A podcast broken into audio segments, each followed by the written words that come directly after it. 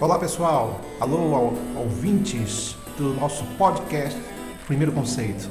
Estamos aqui mais uma vez para abordar temas pertinentes ligados às ciências humanas e hoje, especificamente, vamos falar sobre o tema indústria cultural e o consumo. Para tanto, temos aqui um convidado muito especial que você já conhece, cara, gente fina pra caramba, professor Jeffrey Rabelo. Professor, fale aqui rapidamente aqui sobre a, esse tema importantíssimo e como ele pode ser destacado no programa do Enem, na tua opinião. Falou galera, aqui é o professor Jeffrey.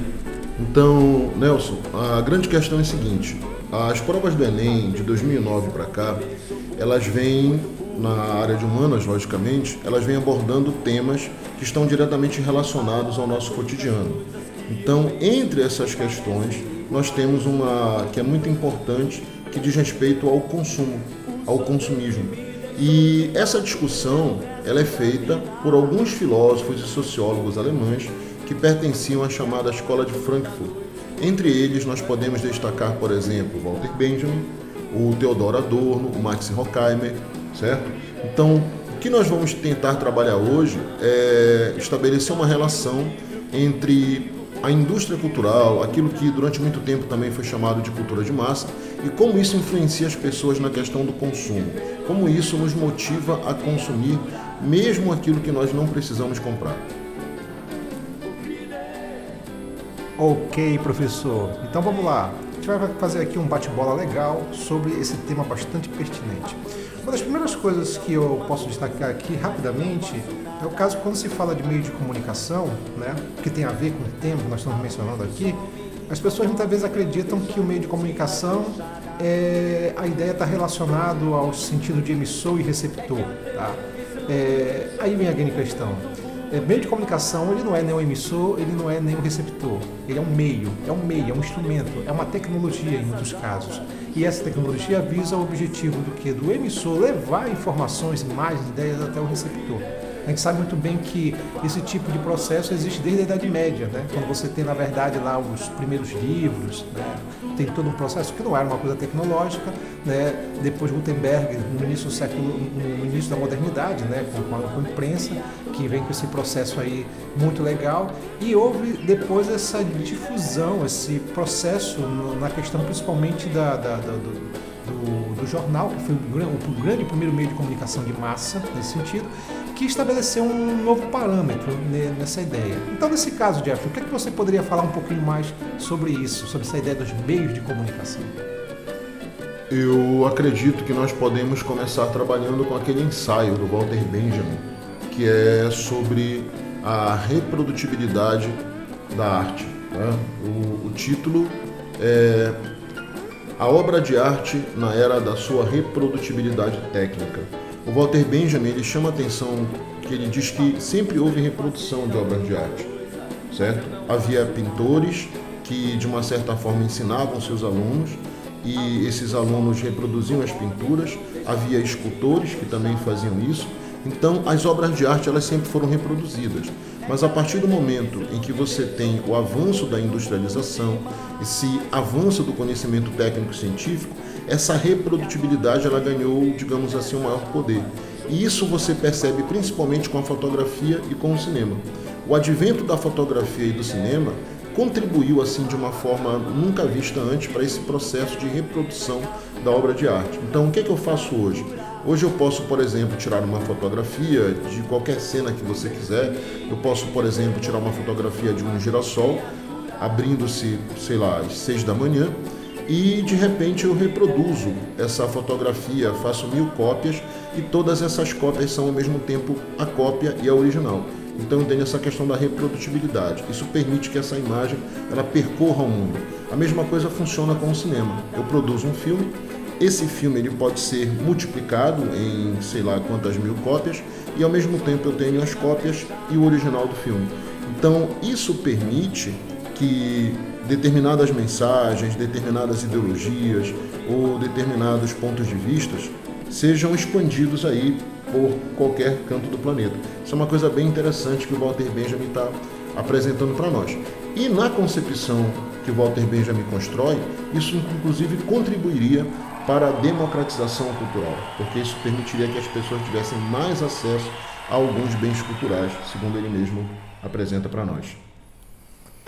Ok. E também nesse caso, né, pegando aqui o Walter Benjamin, que fazia parte desse grupo de intelectuais chamado de Escola de Frankfurt, eu recordei aqui do sociólogo Umberto Eco, italiano, que ele, curiosamente, ele classificava dentro da Escola de Frankfurt é, os chamados é, dois grupos, né? Um grupo de intelectuais que tinha uma ideia mais pessimista em relação aos meios de comunicação, né? E um outro grupo que era mais otimista. O Walter Benjamin fazia parte desse grupo, digamos assim, dos mais otimistas, que ele menciona a ideia de que, graças aos meios de comunicação, você tem uma democratização maior das, das informações, das ideias, você não tem mais uma, uma concentração tanto do, do das informações como era antigamente. Então ele destaca muito esse sentido. Ele é considerado como um, um, autor integrado, segundo Humberto Eco. E os apocalípticos, né? Que são um, um grupo mais, eu diria assim, mais. É, eu não vou dizer o termo radical, mas eles tinham uma visão muito, muito generalizada do ponto de vista da, da, da, da do meio de comunicação como algo danoso, ruim porque na ideia deles, os meios de comunicação revisavam muito mais o entretenimento, a brincadeira, do que propriamente a reflexão. Então estava muito ligado a isso. Por exemplo, autores né, desse, desse modelo apocalíptico, é, o, o, Adorno né, e o Max Horkheimer se enquadrariam perfeitamente nisso, nessa ideia. Inclusive até eles, eles são os criadores da famosa do termo indústria cultural, que vai substituir o antigo termo né, dos meios de comunicação que era chamado de cultura de massa. Dizer, então nós temos aí uma, uma outra classificação. São dois grupos, e aí até uma dica que eu dou para você, aluno, que quando se fala sobre meio de comunicação, você pode usar esses referenciais e destacar o seguinte: você pode é, é, olhar numa redação, ao, ao, ao, fazer uma explicação, não simplesmente olhar o lado negativo do meio de comunicação, você pode também olhar o lado positivo. Né? Walter Benjamin olhava nesse sentido, nessa, nessa, nesse direcionamento. Tá ok? Olha, é muito bom lembrar do Adorno e do Horkheimer, porque eles escreveram um livro que se tornou um clássico para as ciências humanas, que o título é A Dialética do Esclarecimento. Só por uma questão, digamos assim, de informação, esclarecimento é o nome que você dá na Alemanha ao movimento iluminista. É Aufklärung em alemão, traduzindo para nós esclarecimento. Então, o Adorno e o Horkheimer, eles trabalham com essa dialética do iluminismo você sabe muito bem que o movimento iluminista no século XVIII ele promete uma emancipação da humanidade por meio da razão, por meio do conhecimento técnico científico. E segundo Adorno e Horkheimer, a herança do iluminismo não é essa herança tão magnânima assim, né? Nós não tivemos uma herança assim tão, tão bacana como foi prometida para nós por Voltaire, é, Diderot, o, o Montesquieu, John Locke e tantos outros camaradas que estavam envolvidos com o acontecimento do iluminismo. E nessas abordagens que o Adorno e Horkheimer fazem nesse livro, A Dialética do Esclarecimento, eles se contrapõem àquela visão apresentada pelo Walter Benjamin. Então, para eles, a indústria cultural, ou melhor, desculpa, para eles, a relação entre a arte e a indústria, entre a cultura e a indústria, não gerou uma democratização, mas sim gerou uma massificação. O que, que significa isso? Se eu falo em democratização da arte, se eu falo em democratização da cultura, eu estou falando de uma relação em que a, as pessoas elas vão ter um acesso aos bens culturais. Os bens culturais, como a música, a dança, o teatro, o cinema, a literatura, vão estar acessíveis às pessoas e elas vão escolher aquilo que elas querem consumir, digamos assim. Quando você trabalha com a massificação, você tem uma outra relação. Você tem aquilo que a gente pode chamar de mídia, de mass media, que vai, na verdade, escolher por você. Ela vai, de uma certa forma, te bombardear com algumas bandas, com alguns cantores, com algum tipo de literatura, com alguns programas de TV, como por exemplo reality shows, e isso vai, de uma certa forma, vou usar o termo entre aspas, te forçar a consumir esses produtos. Então, daí a questão da relação entre arte, indústria e capitalismo. É ok, professor. Então, nesse caso também tem uma outra situação, né? Ah, sobre a questão principalmente de, dos autores apocalípticos, assim chamados, né? O Adorno e o Horkheim, a gente precisa também entender que é, o, o, o, pensamento negativo, pessimista deles, está muito relacionado também a uma conjuntura, a um momento, né? É, a gente vai verificar que o período em que eles atuam é, dentro da, da, dessa chamada escola de Frankfurt, no momento que eles atuam, que há uma reflexão, é num momento muito complicado, conturbado, que, que é a conjuntura da década de 30 do, do século passado, onde você começa a ter a ascensão de regimes é, autoritários. Vamos pegar principalmente o caso do, do fascismo na Itália e o nazismo na Alemanha, na terra natal deles. Então, na verdade, é, é, eles percebem ali uma, a, a, o quanto o meio de comunicação é, era perigoso até porque te lembra que o, o regime nazista é, foi o primeiro regime político que usou os meios de comunicação como um instrumento político de manobra, tá? principalmente o rádio e o cinema. E lembrando aqui também, justamente a questão da, da, da demonização também do, dos, dos, judeus, que era uma coisa que eles faziam. E lembrei aqui da, até mesmo daquela famosa célebre frase do, do, do, do grande responsável pela pela mídia, a propaganda do, do, do, regime nazista, que ele mencionava aquela, aquela ideia assim de que uma mentira contada muitas vezes se torna verdade. Quer dizer, a, a ideia da, da, da, do, dos recursos midiáticos para um lado negativo, que se a gente analisar hoje na nossa realidade, né, ao caso das redes sociais, dos fake news, né, tudo isso na verdade é muito danoso é, e, e, quebra o modelo de democracia, porque estabelece apenas uma visão, um único valor. Isso é muito ruim. Parece que a, a, a história ela, ela tende a se repetir, né? E agora você tem esse modelo aí um tanto complicado que nós estamos vivendo hoje, principalmente nas redes sociais. Foi, foi muito bom você lembrar, Nelson, da questão dos nazistas, porque é algo que também é colocado nessa discussão que a Escola de Frankfurt faz conosco, que é justamente a primeira vez que você utiliza a tecnologia para você poder matar mais gente com menos custos. Então, as câmaras de gás que são utilizadas pelo regime nazista, elas são um bom exemplo de como o avanço tecnológico ele pode servir para algo, digamos assim, destruidor, certo? Então, nesse caso, é extremamente importante que nós saibamos que nós devemos usar a tecnologia, claro, nós não vamos fazer aquele discurso passadista, de achar que não, eu não vou usar o, iPhone, eu não vou usar a internet, eu não vou usar determinado bem tecnológico porque isso vai me afastar da minha condição humana. Não é isso. A grande questão é sempre lembrar que eu devo usar determinados é, mecanismos, eu devo usar determinados aparatos, mas com ética. Porque se eu não tiver uma responsabilidade ética, por exemplo, eu, eu posso usar um remédio para matar alguém, certo? Então, a grande questão é, a tecnologia está aí, a gente não pode fugir da tecnologia e a gente tem que saber como usar. Olha, um bom exemplo disso que nós estamos, graças à tecnologia, podendo falar com as pessoas aqui por meio do nosso podcast, certo? A gente tem que ter um cuidado para não criar, como você bem falando agora, uma visão demonizadora do, da tecnologia, do avanço tecnológico e tudo mais, ok? Bom, nesse caso então, professor, a ideia aqui dos meios de comunicação, elas têm, têm na verdade esse, esses dois momentos, esses dois instantes aí, né? Esse lado mais negativo, esse lado mais positivo. Também não, não criando aquela ideia maniqueísta de bem e mal, mas entender que existe uma, um certo padrão, um certo modelo. E aqui eu me lembro rapidamente, né, recordando aqui que Hoje, o jovem, né, é, quando as pessoas pensam assim, poxa, mas hoje na atualidade, como a gente pode verificar esse, essa indústria cultural? É bem simples, você tem casos hoje, hum, principalmente desses blockbusters, esses grandes filmes hoje, que eles são extremamente populares. Por exemplo, falar do Vingadores aqui, nossa, isso foi uma febre impressionante, a garotada gostou muito. E aí lembra muito essa, é, essa, essa situação, por exemplo, da, da, da indústria, né? né? Porque assim, como uma indústria, você tem na verdade um processo de imagens, de informação em série, como se fosse um modelo fordista. Só que em vez de produzir bens materiais, né, eles produzem bens simbólicos, como diziam os dois autores, o Adorno e o Horkheimer.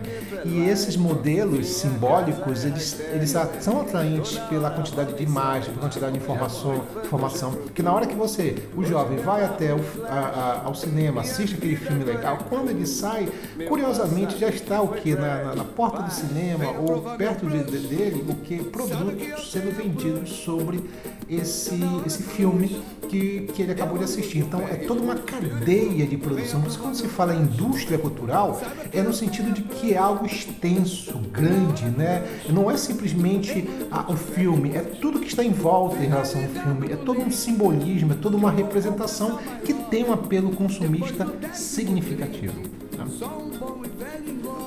Olha, uma outra coisa que eu acredito que a gente também pode comentar aqui é que nós falamos do Adorno, falamos do Horkheimer, falamos do Benjamin e nós estamos esquecendo um autor que também é muito significativo para nós, que é o Herbert Marcuse, que escreve um livro intitulado Homem Unidimensional, onde ele trabalha com a realidade da sociedade contemporânea e ele diz que nesta sociedade na qual nós nos encontramos, nós somos motivados a viver apenas uma dimensão da nossa vida, que é a dimensão do trabalho e do consumo.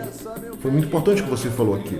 Então nós trabalhamos para que nós possamos ter dinheiro para comprar os produtos que nós somos, digamos assim, convencidos ou persuadidos a comprar, mesmo que nós não necessitemos deles. E o Marcuse, ele é um cara que é bem interessante, porque ele faz uma análise tanto da sociedade capitalista quanto da, da sociedade socialista, daquele modelo que a gente chama de socialismo real. Um outro detalhe que eu acredito que seja interessante, lembrando aí aos nossos ouvintes, é que nós já estamos preparando a nossa segunda edição do nosso Manual de Ciências Humanas Aplicadas à Redação. Então, o que, que acontece aí? Além de você ter o primeiro conceito com você no rádio, na, nas redes sociais, você pode ter o primeiro conceito com você impresso. Eu sei que nós vivemos hoje a realidade do Enem. Uma das provas extremamente importantes para o Enem é a prova de redação. Né? Nossos colegas, professores de redação, um abraço muito grande a eles. Então, o que nós estamos propondo com o nosso manual não é ensinar você a fazer redação. Isso é uma tarefa dos seus professores de redação. O que nós estamos propondo, na verdade, é que você se aproprie de alguns conceitos, que você apreenda alguns conceitos e você utilize esses conceitos corretamente na sua redação. Ok, professor Jeff. Então aqui para encerrar o nosso tema aqui, nosso, eu só gostaria de fazer uma reflexão um pouco sobre um outro autor também muito legal, que é o Guy Debord, que ele lançou na década de 60 um livro muito legal chamado Sociedade do Espetáculo e ele menciona a ideia da, da, do espetáculo das coisas ligado aos meios de comunicação. Quer dizer, a gente vive numa sociedade onde tudo agora é imagem, tudo é excessivamente ligado à imagem e muito ligado ao espetáculo. Você não vai mais para um show, você vai para um espetáculo. Você não vai para uma festa, você vai para um espetáculo. Você não vai mais para uma escola, não vai para uma, assistir uma aula, você vai para um espetáculo. Quer dizer, a imagem, a informação, ela é absolutamente é, fascinante. E ele, ele mencionava isso na década de 60 do século passado. Quer dizer, numa época que nem se imaginava ter o que? Essa, essa quantidade absurda de imagens, de informações que nós temos hoje nas redes sociais. Quer dizer, ou, ou pegar, por exemplo, o Instagram, um exemplo maior de, de uma rede social que não comunica através propriamente da, da, das, das palavras, mas muito mais através da imagem. Né? Então é, é algo muito forte. Então as redes sociais elas estabelecem sentido e talvez o, o Rui Degó ele se enquadraria perfeitamente dentro desse, desse modelo. Tá? Então, meus amigos ouvintes, estamos terminando aqui o nosso podcast, mencionando para vocês aqui, reforçando a, a, aqui o que o professor Jeffrey acabou de falar sobre o lançamento do nosso, o nosso manual de ciências humanas aplicadas à redação. É um material bom, nós lançamos o primeiro no ano passado, é, agora no mês de junho deve estar sendo lançado, vai ser lançado o nosso segundo, é, a nossa segunda edição, com um preço mais acessível, com muito mais temas aqui, visando um objetivo, fazer com que você consiga é, é, pegar os, os autores das ciências humanas e, e encaixar dentro dos temas de redação, dentro dos modelos de, de, de, de temas de redação mais pertinentes, mais interessantes. Então, é um material muito, muito bom aqui, vai ajudar muito vocês, ok? Então, pessoal, mais uma vez, obrigado pela, pela atenção, obrigado pela toda a, a, a interação aqui, diria assim, vamos falar aqui no caso da, de poder estar ouvindo até agora e até uma próxima oportunidade, tá bom? Tá, gente? Um abraço. Tchau, tchau. Misturarei anáguas de viúva com tampinhas de Pepsi Fanta